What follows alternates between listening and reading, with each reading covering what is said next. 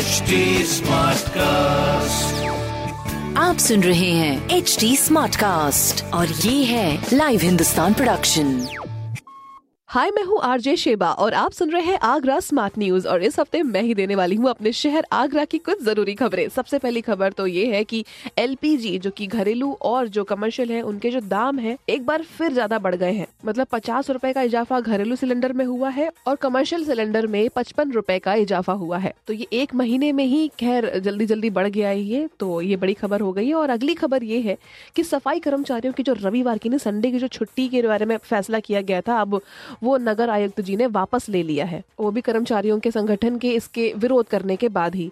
Of course Sunday तो हर किसी का हक होता है, सबको आराम करने का हक है तो मगर आपसे भी रिक्वेस्ट है कि कूड़ा ज़्यादा ना फैलाएँ कि संडे को आपका भी निकलना बैठना मुश्किल हो जाए और उनकी भी छुट्टी कैंसिल हो जाए।